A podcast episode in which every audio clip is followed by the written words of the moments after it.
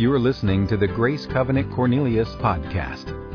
We're in this series talking about what does God want. I said this last week, and I want to bring it back this week. It's hard to hit a target if you don't know where the target's at, right? I mean, if you're trying to, if you have a bow and arrow and you're trying to shoot at a target and you have no idea where the target is and you're just kind of like flinging arrows, you're probably never going to hit the target. Why? Because you don't know where it's at. So it's really important that we know where the target's at so we can hit the target. It's the same in our relationship with God. We really need to go, we really need to know, what does God want? What does God expect from? What's the target? What does God value so that we can be like shooting at the target? You know, I was thinking about when I was back in college, which was, well, a few years ago, a lot of years ago. I was back in college. Every class, every semester began the same way. The first day of the new class in the new semester, the professor would give each student a syllabus. And in the syllabus, there would be a clear definition of what the professor expected.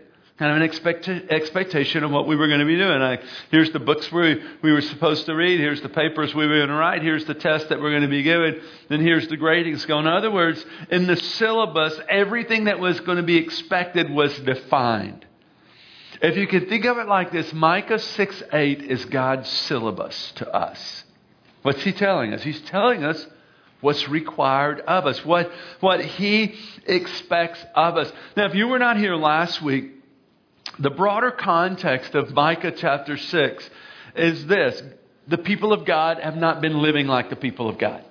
They've got busy with life. They've kind of forgot God. They've, they've turned to idol worship. And so God's calling them back. Micah six eight is almost like a, a court scene where God is bringing a charge against his people, the people of Israel, the Jewish people. And as God brings this charge, they're asking, like, in a really sarcastic, mocking way, like, God, what do you want from us? Like, you're so demanding. And, and God, in this context, he answers the question with exactly what he wants. We, we talked about the first thing God wants from us is acting justly, that we would act justly. If you were not here, I would encourage you to check out the podcast. And today, we want to look into the second requirement of what God requires of us, and it's this: to love mercy. Turn to your neighbor and say, love mercy. Go ahead and tell them, love mercy. Next week, Pastor Michelle is going to talk about the third component, which is walk humbly. What does it mean to to, to what does it mean to walk humbly? Right, Cheryl three. I was going to do that. Thank you.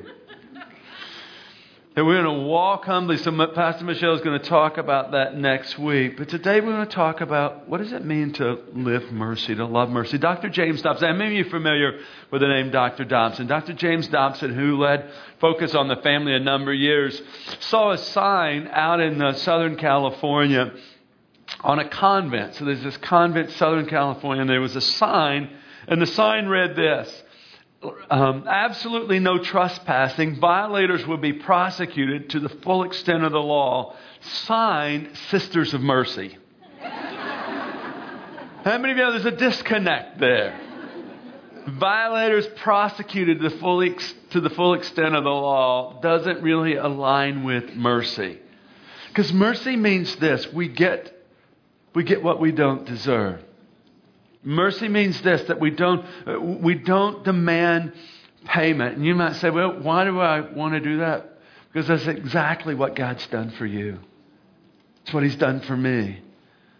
What he's given us, he's given us great mercy in our lives. And he expects us then to live that mercy out to others. And I'll get to that more in just a minute. But I want to take you back to the big idea or the key thought for this series. It's there in your sermon notes. The first statement.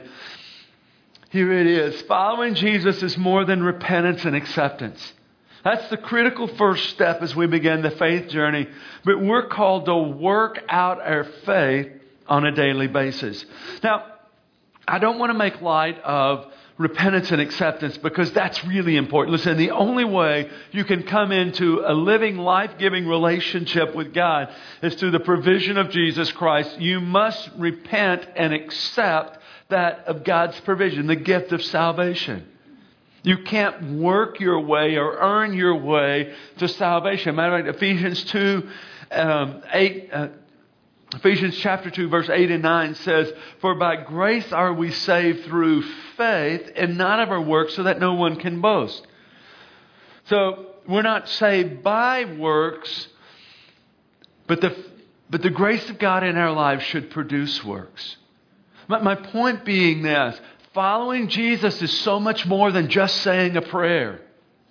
More than just professing Jesus as Christ follows, we're called to live Jesus. And this becomes my issue. I have a, I have a point of concern in the body of Christ today, not, bigger than Grace Covenant, the church at large, is we have so lowered the standard of what it means to follow Jesus. Well, just say these words after me.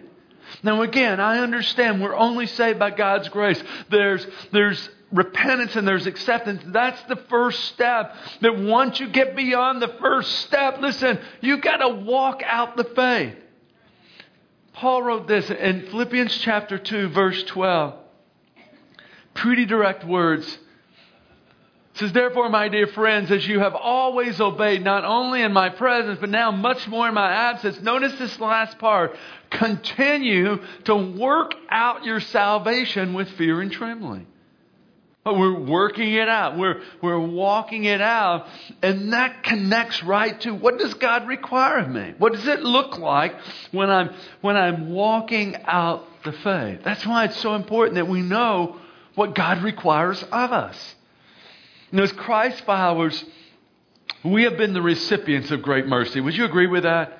The mercy of God, the goodness of God. We have been the recipients of the mercy of God. Now we're directed to live that mercy out. So let's look back to our theme verse, Micah chapter six, verse eight. It's on the screen, so I'm going to invite you to read this with me this morning. Can we read this together? "He has showed you, O man, what is good. And what does the Lord require of you? To act justly and to love mercy and to walk humbly with your God." So here in this verse, God tells us what's good. He tells us that which He applauds, that which He rewards. But He also tells us that which He requires of us, what He, what He expects from us as to how we process life. So God expects us first to act justly. We talked about that last week. To act justly simply means this. We allow our voice to be heard. We stand up. We stand up against wrong and we bring that which is right. It also means to act justly means we work for the good of the poor and the oppressed. And we're called to act justly. And then the second requirement is, is to love mercy, or we might say to, to live out mercy. So what is mercy? I have a simple definition for you there in the notes. Mercy is loving kindness and an act of compassion that responds to the needs of others. Mercy's choosing to give others what they don't deserve. Mercy's acting for the good and the benefit of others instead of demanding payment from them. You know, the greatest picture of mercy, the greatest illustration of mercy is what God's done for you. What God did for me. How many of you know we didn't get what we deserved? Turn to your neighbor and give him a high five and say, "Praise God, I didn't get what I deserved." What did we deserve? The scripture says we deserved death, but in the place of death, we got life. What did we deserve? Condemnation. In the place of condemnation, we were brought into a living, life-giving relationship with God. We were given grace instead of condemnation. So we don't want to talk about what we deserve. That's not a pretty picture. To think about all that we've done, all that we've been, all the stuff of our lives. The good news for us is, is that we didn't get what we deserve. We got life. What's that called? It's called mercy. It's called the mercy of God on our behalf. The Apostle Paul in Ephesians two four wrote these words, "But because of His great love for us, God who is," get this, "rich in mercy." I love that. "Rich in mercy, made us alive with Christ, even when we were dead in transgressions." So the good news today is that God is merciful. And because God is merciful, three statements about God's mercy. The first is this: we don't get what our sins deserve. Romans six twenty-three says, the wages of sin, the cost of sin, the penalty of sin is death, but the gift of God is eternal life through Jesus Christ our Lord. So the gift of eternal life is possible. Hear me, it's possible not because we are good. It's possible because God is merciful. Amen? So, who get, because God is merciful, we don't get what our sins deserve. Because God is merciful, we experience ongoing forgiveness as we humbly repent. Ongoing forgiveness. How many of you know we get dirty? Come on. I remember when I was a kid, growing up uh, in Arkansas on the farm, we didn't do any of this. We were always outside from morning to dark. Um, my mom wouldn't let us in the house. You get out of the house. We'd be outside. We'd come in at the end of the day and we would be dirty from head to toe. It was straight to the bathtub. We got dirty. Just in the process of a day as a kid, we got dirty. And I would say to you today, as adults, most of you in the room being adults, we still get dirty. We sin, we fail, we fall, we mess up. And none of us are perfect. None of us can live a life of perfection. So here's the good news. Because of God's mercy, we have ongoing forgiveness for the stuff of our lives, for the dirt of our lives. And First John one nine says that if we confess our sins, that God is faithful and just to forgive us of our sins, what? To cleanse us of all unrighteousness. Listen, it's not because you deserve it. It's because God's merciful. Oh, you should shout amen to that one. That is good news today. We have ongoing forgiveness. Not only that, but because of God's mercy, we live in and live out the goodness of God. In other words, we get blessed in ways that are so far beyond what we deserve, all because of God's mercy. Any anyone in the room today feel like you've been blessed beyond what you deserve besides me? What is it? It's called the mercy of God. The goodness of God. You know, David in Psalm twenty-three wrote about this. You know, we know Psalm twenty-three, verse one, the Lord is my shepherd, I shall not want. And we we kind of get lost and we forget about verse six. But the last verse of Psalm twenty-three, listen to what David wrote.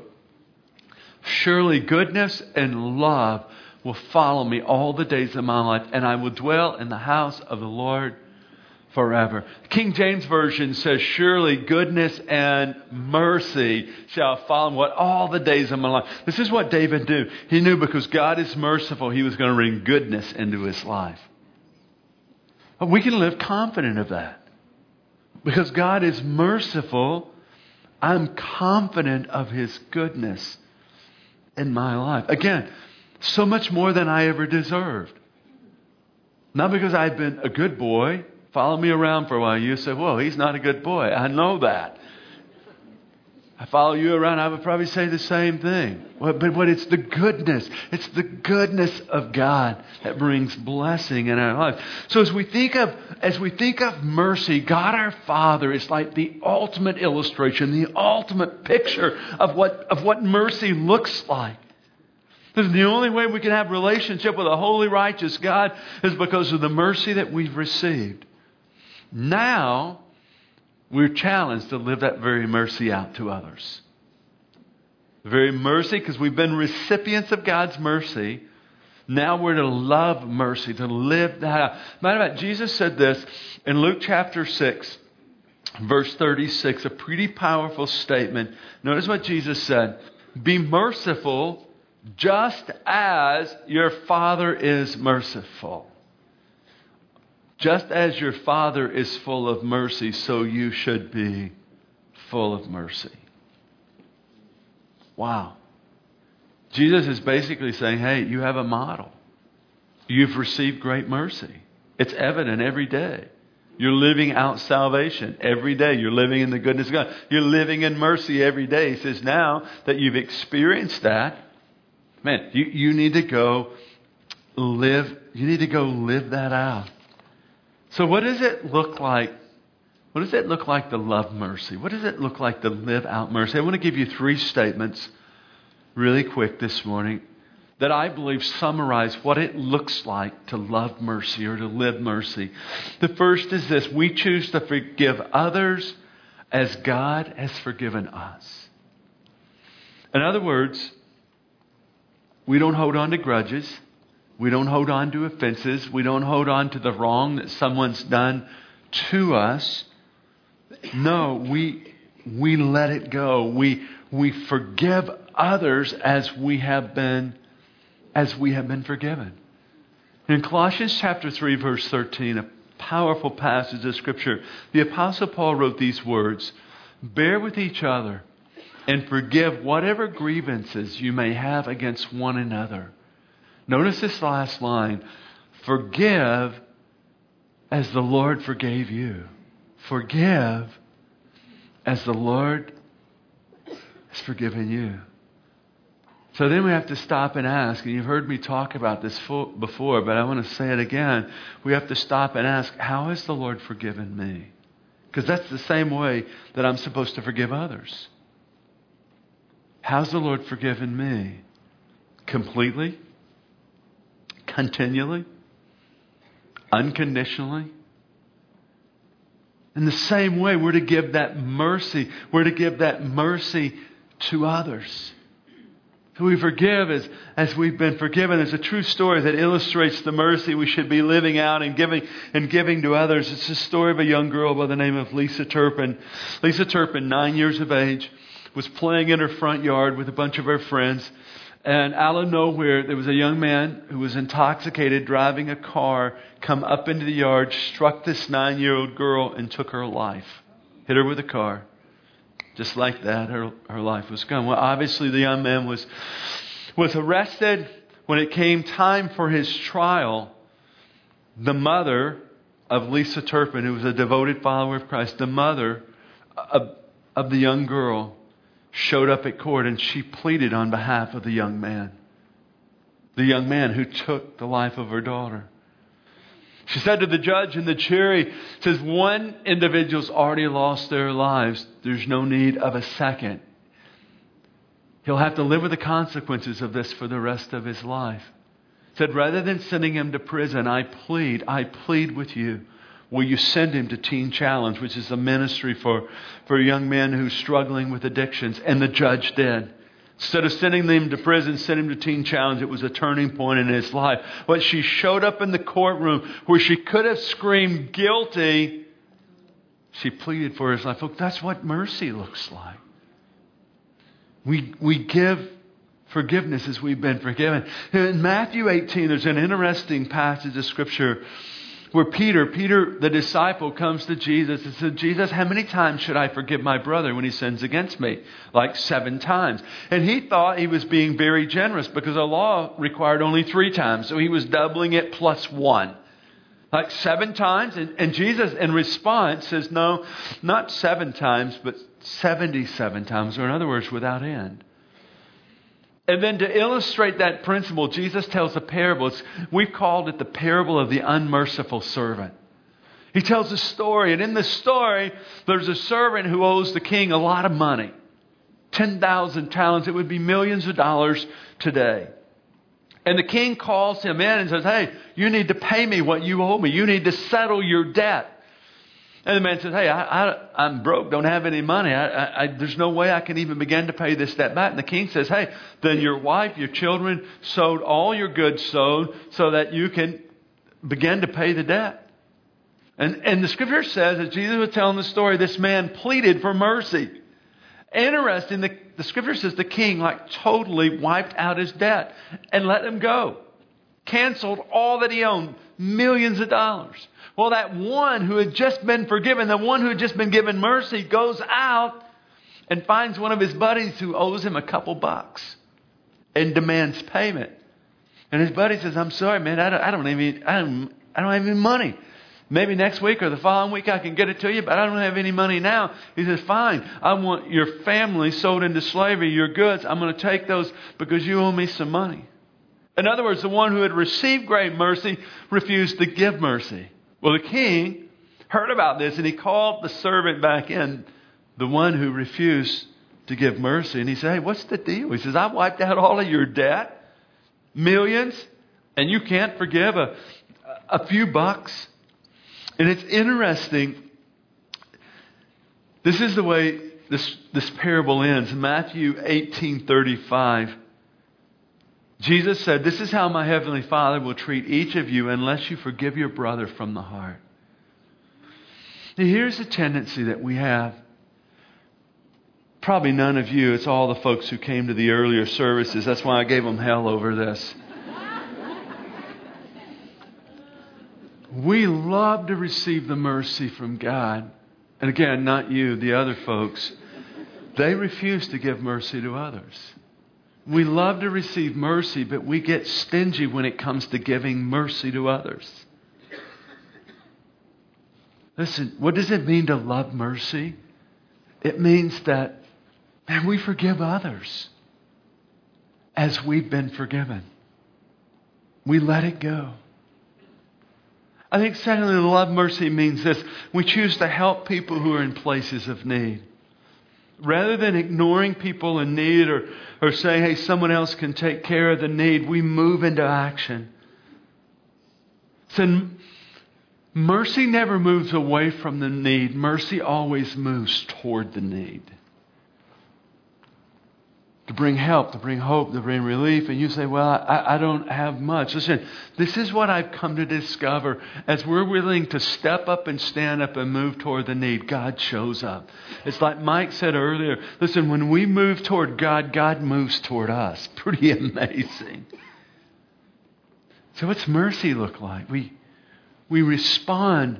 We respond to help folks in need. First John chapter three, verse seventeen and eighteen says, If if anyone has material possessions and sees his brother in need but has no pity on him, how can the love of God be in him? Dear children, let us not love with, with word or tongue, but with actions and in truth. So the love of God, the love of God should be fleshed out in our lives with acts of mercy, and that we're moving to help people in points and places of need. So that's why we have ministries here at Grace Covenant like Grace Feeding Grace, where the Grace Covenant family brings groceries to help the Grace Covenant family. Listen, your pantry may be like full and running over, but I'm telling you, there's folks in our church family whose pantry is bare. And so when you bring groceries, what are you doing? You're living out mercy. You're moving toward that point in place of someone being in need. You know, right now there's this crisis playing out, this political crisis playing out in Nicaragua. And we have church family. We've been down there for, I don't know, eighteen, twenty years helping build churches. And so we just have some great family and friends in Nicaragua. And this political crisis playing out, it's been really tough. And grocery stores are bare, food, they can't get food to people in need. And, and just recently, in two separate um, in two separate times, we sent a total of about six thousand dollars to Nicaragua to get to buy rice and beans, really simple, just basic, so people would have food. What is that? It's it's it's individuals who are followers of Christ moving toward the need. It's the same like with. With Hurricane Florence and Hurricane Michael, as this devastation has come, but we, we're, we're a part, we're trying to be a part of the solution. We're moving toward the need. We've sent dollars, we've sent resources to help people in crisis. Why? Because that's what it looks like when we love mercy. Like the crisis in Puerto Rico. It's amazing when one of these storms come through, one of these hurricanes or an earthquake happens, you know, we're all up in the air for about two weeks because the media is blowing it up. And when the media quits talking about it, we forget about it. But how many of you know those, those folks are still in crisis? They're still in need. That's why this, in the month of November, we're sending a team down to Puerto Rico. This will be our second team that we're sending down. We're going to be working with a couple churches, helping rebuild what we're moving toward the need. I'd love to have you join that team. If you can go in November, you can go to our, our mission board and get information. Why do we do that? I mean, like we got our own church here to build. Listen, we do it because it's what it looks like when we live out mercy. We move toward the need. What Jesus talked about in the parable of the Good Samaritan. Most of you are familiar with the story. There's a man who was robbed, who was left to die. The priest comes along, sees the need, and walks on the other side. Levi comes along, same thing, sees the need, sees this man in crisis, and walks away, away from the need. Here comes the Samaritan. You got to know this about Samaritans. The Samaritans hated the Jews. The Jews hated the Samaritans. Yet it was the Samaritan who responded to the Jew. And Jesus said, this is what mercy looks like. You move toward the need. So we choose. We choose to help people who are in places of need. I think, lastly, when we love mercy, it means we choose to live out loving kindness, loving kindness to others. In other words, we choose to live our lives to be a blessing to others, to add value to others. One of the most practical applications of mercy that I've read about recently was a lady who was, true story, I'm not making this up, true story, she was driving a brand new car. Her husband had just bought her a really nice car. She had had it for two weeks. She's driving this really nice car, gets into an accident, and it's her fault. Not only is she just emotionally wrecked about creating this problem, but she's also really upset about what her husband's going to say when she has to tell him. Now, if you've ever been in an accident before, you know the policeman comes and he wants to see your registration card and your insurance card. The policeman comes and she reaches into the glove compartment to get registration card and insurance information. And right there on top of those two documents, she found a note, a handwritten note from her husband. And this is what it said: Dear Mary, when you need these papers, remember it's you that I love, not the car. Is that not awesome? What is that? It's loving kindness. Like before it ever happens, there's already love in action. What is that? It's called mercy. That we would, that we would live out that loving kindness to others. Rather than giving them what's due, what we look for opportunities to be a blessing to others. Even if they're not blessable. How many, how many know some folks who just, they're not blessable? Come on, it's okay. Don't look to your left or right. If they're sitting beside you, just raise your hand. So, some folks are difficult. But what does mercy mean? It, it, it means that we bless individuals even if they don't, even if they don't deserve it. Because mercy's not about what we deserve.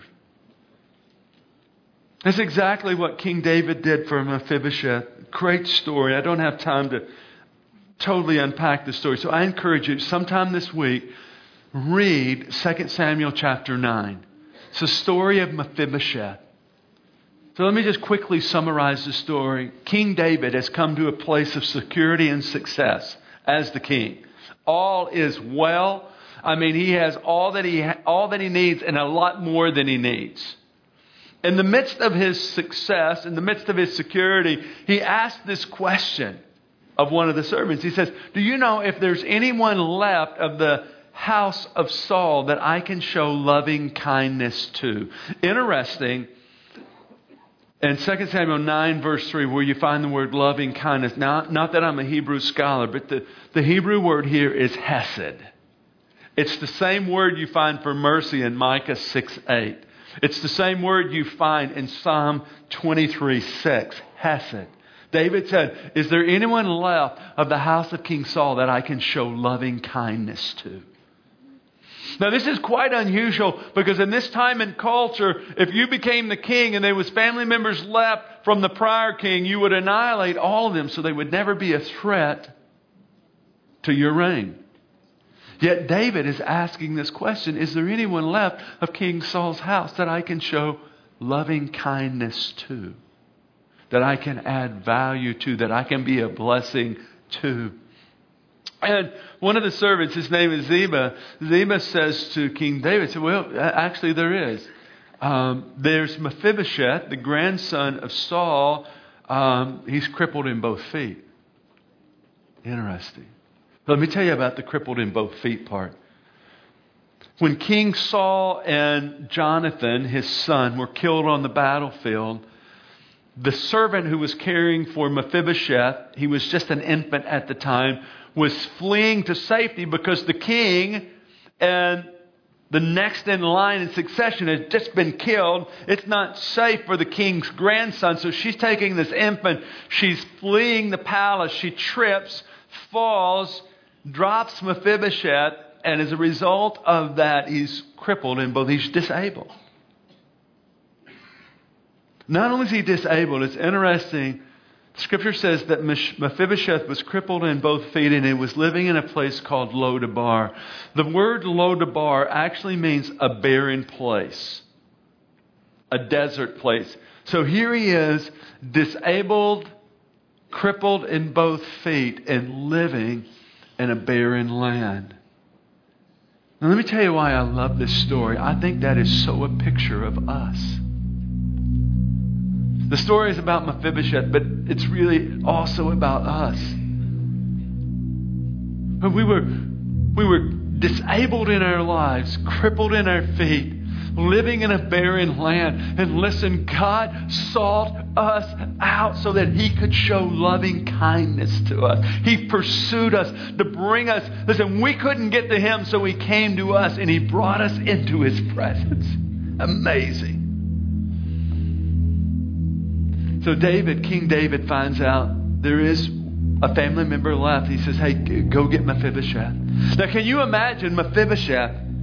I mean, he's being called to the palace before the king, and he's the grandson of the former king. He's probably thinking, oh, it's the end. It's the end. Tried to hide out, couldn't hide out. He's found me. I'm going to die. Fear, anxiety. Mephibosheth comes to the palace in the presence of David. It's a beautiful, a beautiful story where David embraces Mephibosheth. It actually makes him as one of his own sons. Talking about loving kindness. And the place where there could have been death, there's like, there's like total restoration. And the story ends this way. Second Samuel chapter nine, verse thirteen. It says, and Mephibosheth lived in Jerusalem because he always ate at the king's table, and he was crippled in both feet. Isn't that amazing? Well, because of the loving kindness of David, he was taken from a barren place, and in his crippled state, he was always at the king's table. It's a beautiful picture of, of loving kindness, and I believe it's, it's how God's called us to live. That we would be looking, that we would be looking for opportunities to add value to others. Listen, that's what I, every day, every day, you and I have an opportunity to be a blessing to others. In small ways, in big ways. Every day you have that opportunity to live out hesed, to live out mercy, to live out loving kindness. Just by making like a deposit in someone's life. And in that, it changes their lives. So as we have received loving kindness from God, as we've been blessed beyond measure, we want to we want to live that out as we choose to be a blessing to others. So so here's here's the conclusion today. Just as we have received great mercy, in our state of being disabled, in our barren place, just as we have received great mercy, so we're called to live that mercy out, to love mercy. So may we forgive as we've been forgiven. May we, may we move toward people in need and bring help and hope. May we look for opportunities to live out loving kindness. Because that's what it looks like when we love mercy. Would you pray with me? Lord, I thank you this morning for your great mercy to us. God, I thank you that you are rich in mercy, that there's this overflow of mercy. Because, Lord, I realize, I realize, God, I, I don't deserve it. I realize I could never, Lord, I could never come to a place of being completely right, completely holy. And, Lord, that's true for everyone in the room today. So, God, we thank you for your mercy to us. Lord, that you came to that barren place we were at in our disabled state, and you brought us into your presence. For that, we're grateful. Now, Lord, I pray today not only for myself, but all of my friends here. Because I think this is a sermon that's not just for a couple, but Lord, it's for all of us. Holy Spirit, we ask today that you would help us forgive as we've been forgiven. And I know, Lord, there may be some here who've been injured deeply. They've been betrayed. They've been taken advantage of. And wow, that that wound runs deep. God, what I know is that they can't move beyond that. They stay stuck. So, Lord, as we have been forgiven, so may we forgive. Holy Spirit, help us to let it go. To refuse bitterness, to refuse, uh, Lord, an unhealthy attitude to settle within us simply because we refuse to forgive. May we forgive as we've been forgiven. Holy Spirit, help us to move toward people in need. And again, I know that oftentimes we think, well, I don't have anything I can give. Lord, what I know is when we stand up, you show up. So may we be willing just to step out and, and, and to love mercy. And Lord, in that you're going to do more than we ever thought possible. And thirdly, Holy Spirit, I ask that you help us live out loving kindness. For that individual who should have merged long before they did on the interstate and they want in, help us to live out loving kindness. For that individual who's in our workplace who maybe it's been overlooked and feels unwanted. Help us to add value to that individual. Lord, it's really in those everyday places. Lord, in, in our marriages, help us to live out husband to wife and wife to husband, loving kindness. To add value to.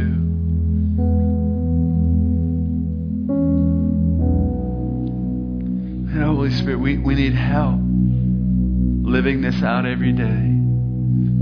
We need help. And Lord, as as we do, God, what I know is that we're going to honor you and we're going to find so much more joy in life and we're going to make a difference in the lives of others. So every day, Holy Spirit, help us, just help us remember to act justly, to love mercy. And I pray these things in Jesus' name. Amen. For more information on Grace Covenant Church, our service times, ministry opportunities, directions, and more, visit us at grace covenant dot org.